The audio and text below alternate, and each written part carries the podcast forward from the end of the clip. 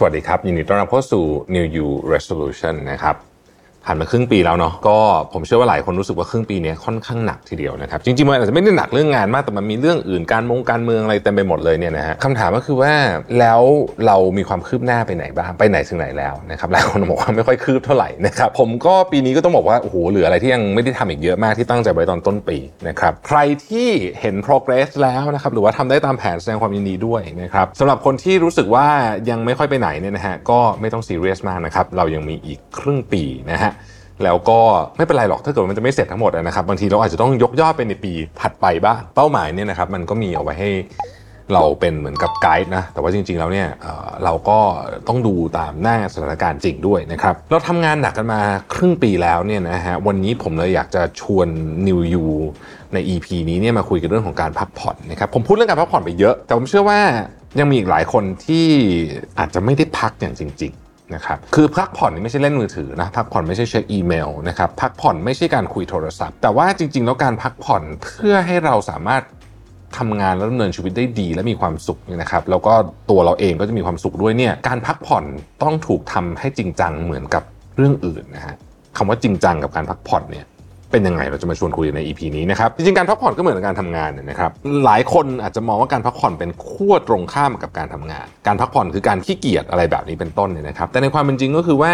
การจะทำงานที่ดีเนี่ยนะครับเราต้องพักผ่อนควบคู่กันไปด้วย เหมือนออกกำลังกายอ่านะฮะเหมือนออกกำลังกาย ถ้าคุณอยากจะสร้างกล้ามเนื้อนะครับ แต่คุณเล่น weight หนักๆโอ้นะฮะเราก็ไม่พักเลยกินโปรตีนก็ไม่พอเนี่ยนะฮะแล้วคุณไม่นอนเนี่ยนะฮะกล้ามเนื้อไม่มีไม่มานะครับ การที่คุณอยากสร้างกล้ามเนื้อให้ดีเนี่ยนะครับโค้ชก็จะบอกอยู่แล้วเทรนเนอร์ก็จะบอกแล้วว่าต้องออกกำลังกายหนักพอสมควรนะครับกินโปรตีนให้ถึงนะฮะแล้วก็ต้องมีวันพักด้วยไม่ใช่ว่ายกเวททุกวันนะฮะเราสังเกตว่าคนที่ยกเวทเขาไม่ได้ยกทุกวันนะเขาก็ยกแล้วก็พักแบบนี้นะฮะเปลี่ยนร่างกายส่วนต่างๆ ไปยกไปนะฮะต้องมีวันพักด้วยวันพัก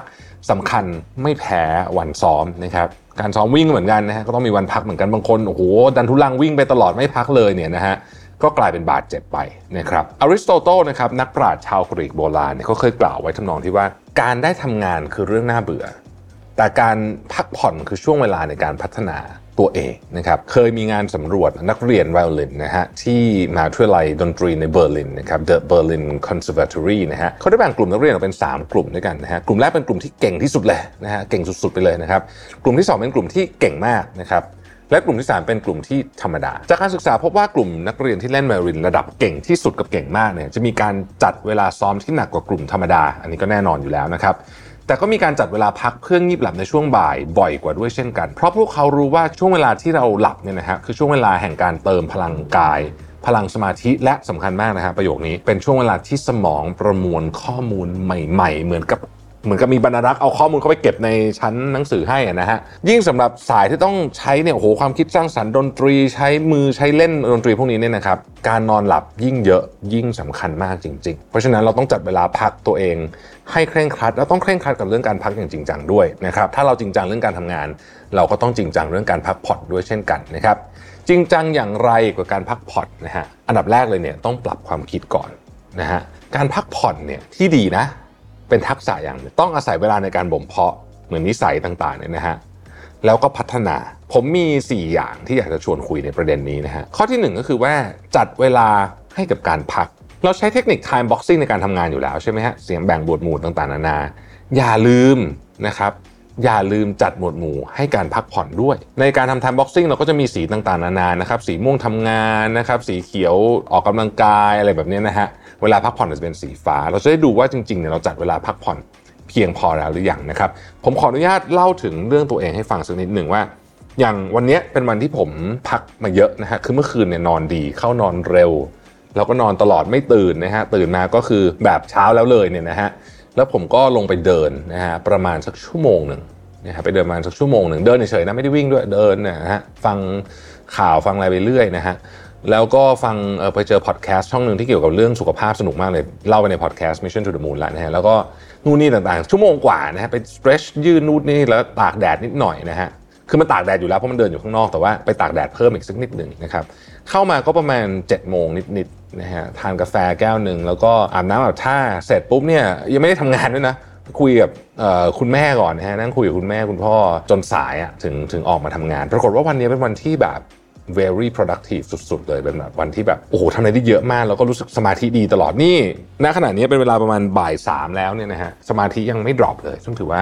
แปลกประหลาดมากเพราะว่าวันนี้นอนเยอะไม่ใช่แปลกประหลาดหรอกรู้อยู่แล้วแหละว่านอนเยอะก็จะเป็นแบบนี้และนอนน้อยก็จะตรงกันข้ามกันนะครับข้อที่ 2 คือการหวงแหนเวลาพักนะฮะคือคือเราเราต้องเราต้องให้เวลาพักเป็นเรื่องศักดิ์สิทธิ์อะนะฮะศักดิ์สิทธิ์จริง ๆ คือ อย่าให้คนอื่นมาแย่งเวลาพักของคุณนะครับแปลว่านะฮะหนึ่งเลยที่ทำง่ายที่สุดเลยนะ ปิดโทรศัพท์ไม่ต้องปิดก็ได้บางคนปิดโทรศัพท์รู้สึกกระวนกระวายใจมาก เปิดเป็น do not disturb นะฮะแล้วคุณก็เอาชื่อคนที่คุณคิดว่าถ้าเขามีเรื่องด่วนเขาต้องโทรหาคุณเนี่ยไปใส่อยู่ในไอ้ลิสต์ที่มันสามารถผ่าน do not disturb ได้ผมจำชื่อไม่ได้เรียกว่าอะไรนะฮะเรื่องพวกนี้เราต้องทำให้จริงจัง เวลานอนของเราจะต้องไม่มีอะไรมารบกวนนะครับผมแนะนำเพราะว่าโทรศัพท์มือถือเนี่ยเป็นตัวที่รบกวนเราได้มากที่สุดนะครับการพักผ่อนเพียงพอห่วงแหนเวลาพักของเราไม่ได้เฉพาะเวลานอนนะฮะแต่ผมพูดถึงเวลาอื่นด้วย เช่นตอนนี้เราจะ สมมุติว่าตอนนี้เราวางไว้ว่าเราจะไปออกกำลังกายอะบางคนบอกว่าออกกำลังกายคือการพักผ่อนนะฮะบอกว่าตอนนี้เราจะออกกำลังกายเนี่ยเราก็ต้องห่วงแหนเวลานี้ด้วยเช่นกันนะครับการทำแบบนี้จะทำให้เราเลี่ยงการ burnout ได้เยอะมากจริงๆนะฮะเรื่องที่ 3 คือมีงานอดิเรกแบบจริงจังบางคนเนี่ยชอบทำงานให้ยุ่งตลอดเวลานะฮะเราก็รู้สึกว่าแบบพักผ่อนนั่งไม่ได้อะเพราะว่าต้องยุ่งต้องยุ่งตลอดนะฮะเราลองคิดใหม่คิดใหม่นะครับว่าเราลองทำให้ งานอดิเรกเนี่ยเป็นส่วนหนึ่งของชีวิต งานอดิเรกนี่เป็นการพักผ่อนอยู่แล้วนะครับเพราะว่างานอดิเรกเนี่ยเป็นสิ่งที่เราทำแล้วเรา happy นะครับมีการสำรวจชิ้นหนึ่งนะฮะผมเคยเล่าชิ้นเรื่องนี้ให้ฟังแล้วเขาสำรวจคนที่รับรางวัลโนเบลนะครับซึ่ง เขาสำรวจย้อนหลังกลับไป 110 ปี ถ้าผมจำไม่ผิดนะฮะ เป็นงานสำรวจของ University of Michigan เนี่ยนะครับ คนที่รับรางวัลโนเบลเทียบกับคนที่อยู่ใน field เดียวกัน ที่มี caliber ใกล้ๆกันหมายความว่าสมมติว่าเป็นนักวิทยาศาสตร์แล้วกันนะครับ นักวิทยาศาสตร์เนี่ยคนที่เป็น caliber ใกล้ๆกันคือว่ามีงานวิจัยที่ถูกตีพิมพ์ใกล้เคียงกันนะครับจบจากมหาวิทยาลัยชื่อดังเหมือนกันนะครับอยู่ในแลบดังๆเหมือนกันอะไรแบบนี้เป็นต้นเนี่ยนะครับเวลาเทียบก็ต้องเทียบคนที่คล้าย ๆ กันนะฮะเขาดูว่าคนที่ได้รับรางวัลโนเบลเนี่ย มีอะไรแตกต่างจากเพื่อนที่เป็น peer ที่มี caliber ใกล้เคียงกันนะครับเขาพบว่าคนที่มีงานอดิเรกมีโอกาสได้รับเงินโนเบลมากกว่า คนที่ไม่มีงานอดิเรกอย่างมีนัยสำคัญ เพราะฉะนั้นงานอดิเรกของคุณจะเป็นอะไรก็ได้แต่งานอดิเรกที่ใช้สมาธิเนี่ยดีนะครับ เช่นการปีนเขาล่องเรือวาดรูป สำหรับใครที่รู้สึกว่าไม่มีงานอดิเรกเลยนะฮะวาดรูประบายสีของเคยเห็นหนังสือระบายสีของผู้ใหญ่ใช่ไหมครับที่มันขายอยู่ตามร้านหนังสือทั่วๆไปเนี่ยที่มันเป็นรูปละเอียดละเอียดสวยๆนะครับไอเนี่ย work มากๆนะฮะผมเคยเห็นได้ยินนักจิตบำบัดหลายคน แล้วบอกว่าไอ้วิธีการใช้รูประบายสีนี่ work มากนะครับเล่นดนตรีนะฮะนี่ก็แน่นอนดีมากๆเลยนะครับและ board game ทุกชนิดเริ่มตั้งแต่ของที่เราคุ้นๆเคยอย่างหมากล้อมหมากรุก นะดีหรือคุณจะไปเล่นบอร์ดเกมไอ้แบบที่ที่เขาชอบเล่นกันสมัยใหม่เนี่ยนะครับก็ได้เช่นเดียวกันนะฮะมีประโยชน์มาก ๆ เลยทีเดียวนะครับ ข้อที่ 4 ครับ เวลาวันหยุดไปเที่ยวพักผ่อนเนี่ยนะฮะต้องมีและต้องพักจริง ๆ บางคนทำงาน 5 6 7 วันต่อสัปดาห์นะครับชีวิตมีแต่ที่งานแล้วก็อยู่บ้านนอนอะไรแบบนี้นะฮะมันก็จะสมองมันก็จะวนๆอยู่กับเรื่องงานเรื่องอะไรพวกนี้เนี่ยครับผมแนะนำว่าเวลาถ้าเกิดคุณเป็นแบบนี้นะเวลาคุณไปเที่ยวเนี่ยคุณต้องไปแบบเต็มที่เลยนะฮะไม่ใช่แค่แบบไป เที่ยวในอยู่ไปอยู่ในเมืองอีกเมืองหนึ่งหรืออะไรอย่างเงี้ยผมคิดว่าคุณควรจะไปแบบสุดๆไปเลยครับแบบไปไปให้มันแบบ อย่างเช่นคุณอาจจะไปอะไรที่มันโลโก้มากนะฮะไปนอนที่ที่แบบโอ้โหแบบไม่ใช่โรงแรมด้วยซ้ำเนี่ยนะเป็นอะไรที่แบบโลโก้พื้นถิ่นมาเที่ยวแบบคนท้องถิ่นเขาเที่ยวกันอะไรแบบนี้นะฮะและเสพธรรมชาติเยอะๆ มนุษย์เราชอบธรรมชาตินะจริง ๆแล้วนะฮะแล้วก็เป็นหนึ่งในการพักผ่อนที่ดีมากๆนะครับจริงๆมันมีงานวิจัยในช่วงหลายปีที่ผ่านมาเนี่ยนะฮะซึ่ง ก็เป็นเป็นแนวทางแนวทางเดียวกันหมดแต่ว่าธรรมชาติมีผลต่อสภาพจิตใจของมนุษย์โดยตรงเลยนะครับ โดยเฉพาะสมองของเราเนี่ยนะฮะสมองของเราเนี่ยยังมีส่วนที่เป็นเรียกว่าเป็น prehistoric brain สมองสมองส่วนโบราณ ธรรมชาติเนี่ยจะกระตุ้นสมองส่วนนั้น ให้มันเหมือนกับมันมีชีวิตชีวาขึ้นมานะครับเป็นได้ทั้งแสงน้ำพืชต้นไม้ สัตว์สิ่งมีชีวิตนะครับ ลองใช้เวลาวันหยุดนี่นะครับไปอยู่ในสวนสาธารณะร้านกาแฟ หรือว่าที่ไหนก็ได้ที่มันเขียวๆมีหญ้าหรือว่าถ้าเกิดเป็นไปได้เนี่ยออกไปป่าเลยสมมติอยู่กรุงเทพก็จริงๆแถวๆนี้ก็มีป่านะฮะออกขับรถอ้อมเมืองไปหน่อยนะฮะหรือไปอยู่ที่ทะเลก็ได้พวกนี้ดีมากๆเลยนะครับแต่ล่าสุดเนี่ยผมไปที่สวนเบนนะฮะผมก็ชอบวันนั้นเจอเจอหลายท่านเดินเข้ามาทักทายนะครับขอบคุณมากนะฮะ จริงๆสำหรับคนที่อยู่กรุงเทพมหานครนะครับส่วนเบนจากกิติก็เป็นอีกหนึ่งส่วนที่ที่ผมว่าดีมากเลยนะ ผมไปแล้วผมก็ติดใจทุกทีนะฮะเพราะว่านอกจากจะสวยงามแล้วเนี่ยนะฮะจริงๆอะถ้าเกิดไปเดินดูนะฮะอยากให้ไปเดินแล้วไปอ่านป้ายครับที่เขาเขียนอยู่ตามข้างๆว่า ตรงเนี้ย เขาพยายามจะ represent อะไรนะฮะเช่นตรงนี้มันเป็นส่วนที่เรียกว่าให้ธรรมชาติดูแลกันเองเลย ไม่ต้องมีการไม่ต้องมีใครเข้าไปตัดต้นมงต้นไม้อะไรใดทั้งสิ้นนะครับเดินผ่านไปอีกนิดนึงเนี่ยก็จะมีงานอาร์ตนะฮะไม่รู้ท่านไม่รู้สังเกตเห็นหรือเปล่านะฮะเป็น installation art นะครับที่แบบอยู่ตรงนั้นนะฮะแล้วคุณก็ต้องไปอ่านว่าความหมายของแต่ละเรื่องนี่คืออะไรนะครับ ดีมากนะฮะส่วนอื่นๆของของกรุงเทพก็ดี ดรแอนนาเอรัตนะครับท่านเป็นแพทย์หญิงที่จบจากฮาร์วาร์ดนะแล้วก็ เป็นเป็นคนดังคนหนึ่งเลยทีเดียวเนี่ยนะฮะกล่าวว่าเราจำเป็นต้องมีพื้นที่สีเขียวในชีวิตประจำวันนะครับเพราะว่าพื้นที่สีเขียวเนี่ยช่วยลดความเครียดนะครับช่วยทำให้มีสุขภาพจิตที่ดีขึ้นนะครับนอกจากนั้นเนี่ยยังมีการศึกษามากมายนะครับที่พบว่าคนที่อยู่ในพื้นที่ที่มันมีสีเขียวเยอะๆเช่นพื้นที่นอกเมือง หรือว่าอยู่อยู่ในพื้นที่ที่มีความเป็นป่าหน่อยๆเนี่ยนะฮะจะมีปัญหาสุขภาพจิต น้อยกว่าคนที่อยู่ในเมืองด้วย ผมเชื่อมากๆเลยเรื่องนี้นะครับถ้ามีวันหยุดพักผ่อนเนี่ยอยากให้ไปพักผ่อนแบบธรรมชาติธรรมชาติจริงๆเนี่ยนะฮะ ดีครับ แล้วก็ต้องระวังนะ ไม่ให้การพักผ่อนของคุณกลายร่างเป็นเวลาทำงานนอกสถานที่ด้วยนะครับวันนี้เนี่ยผมก็จะมาแชร์วิธีการท่องเที่ยวที่เราเรียกว่า mindful travel นะฮะหรือว่าการท่องเที่ยวแบบพักผ่อนจิตใจกัน อันที่หนึ่งครับสำคัญที่สุดเลยคือ คุณต้องอยู่ห่างจากเครื่องมืออิเล็กทรอนิกส์ของคุณนะครับนั่นแหละนะฮะไม่มีงานอะไรด่วนหรอกตอนนี้นะครับจะไปเที่ยวก็พักผ่อนเถอะนะครับเราก็ ต้องพยายามใช้โทรศัพท์ให้น้อยที่สุดเท่าที่จะทำได้ เก็บไว้กับตัวได้นะครับ แต่ว่าใช้เท่าที่จำจำเป็นนะฮะเช่นคุณอาจจะเปิดดูแผนที่อะไรก็แบบนี้นะฮะหรือว่าจะดูทางไปร้านอะไรก็ว่ากันไปนะครับแต่วางโทรศัพท์ลงบ้าง แล้วเงยหน้าขึ้นมาดูสิ่งที่อยู่รอบตัวเราบ้างนะครับ เก็บ experience ไม่ใช่ผ่านแค่รูปถ่ายในมือถือ แต่ว่าผ่านดวงตาของเราด้วยนะฮะข้อที่2ครับใช้เวลากับระหว่างทางบ้างนะฮะถ้าคุณขับรถนะฮะให้ลอง ปิดวิทยุนะครับหรือว่าเปิดเพลงที่มันแบบสบายๆหลังจากนั้นสังเกตดูว่าเราเนี่ยขับรถในท่าที่ถูกต้องสบายหรือเปล่านะครับเราจับพวงมาลัยแน่นไปไหมเราเครียดไปเปล่าโฟกัสแต่กับการจะไปถึงหรือเปล่านะครับจนไม่ได้ดูว่าข้างทางจริง ๆ ก็จะมีความสวยงามอยู่เหมือนกันนะฮะเราลองปรับให้การเดินทางยืดหยุ่นดูไม่ต้องไม่ต้องแบบรีบมากดูนะฮะโดยเฉพาะถ้าเกิดเรามีโอกาสขับรถเนี่ยนะครับการท่องเที่ยวของเราก็จะสนุกสนานมากขึ้นเพราะว่าจริงๆแล้วเนี่ยเรารีบตลอดเวลาอยู่แล้วในเวลาชีวิตปกตินะครับเพราะฉะนั้นตอนไปเที่ยวก็ช้าๆบ้าง นะครับ อันที่3นะฮะซึ่งนี้ผมชอบมาก ๆ เลยนะครับว่าถ้าเป็นไปได้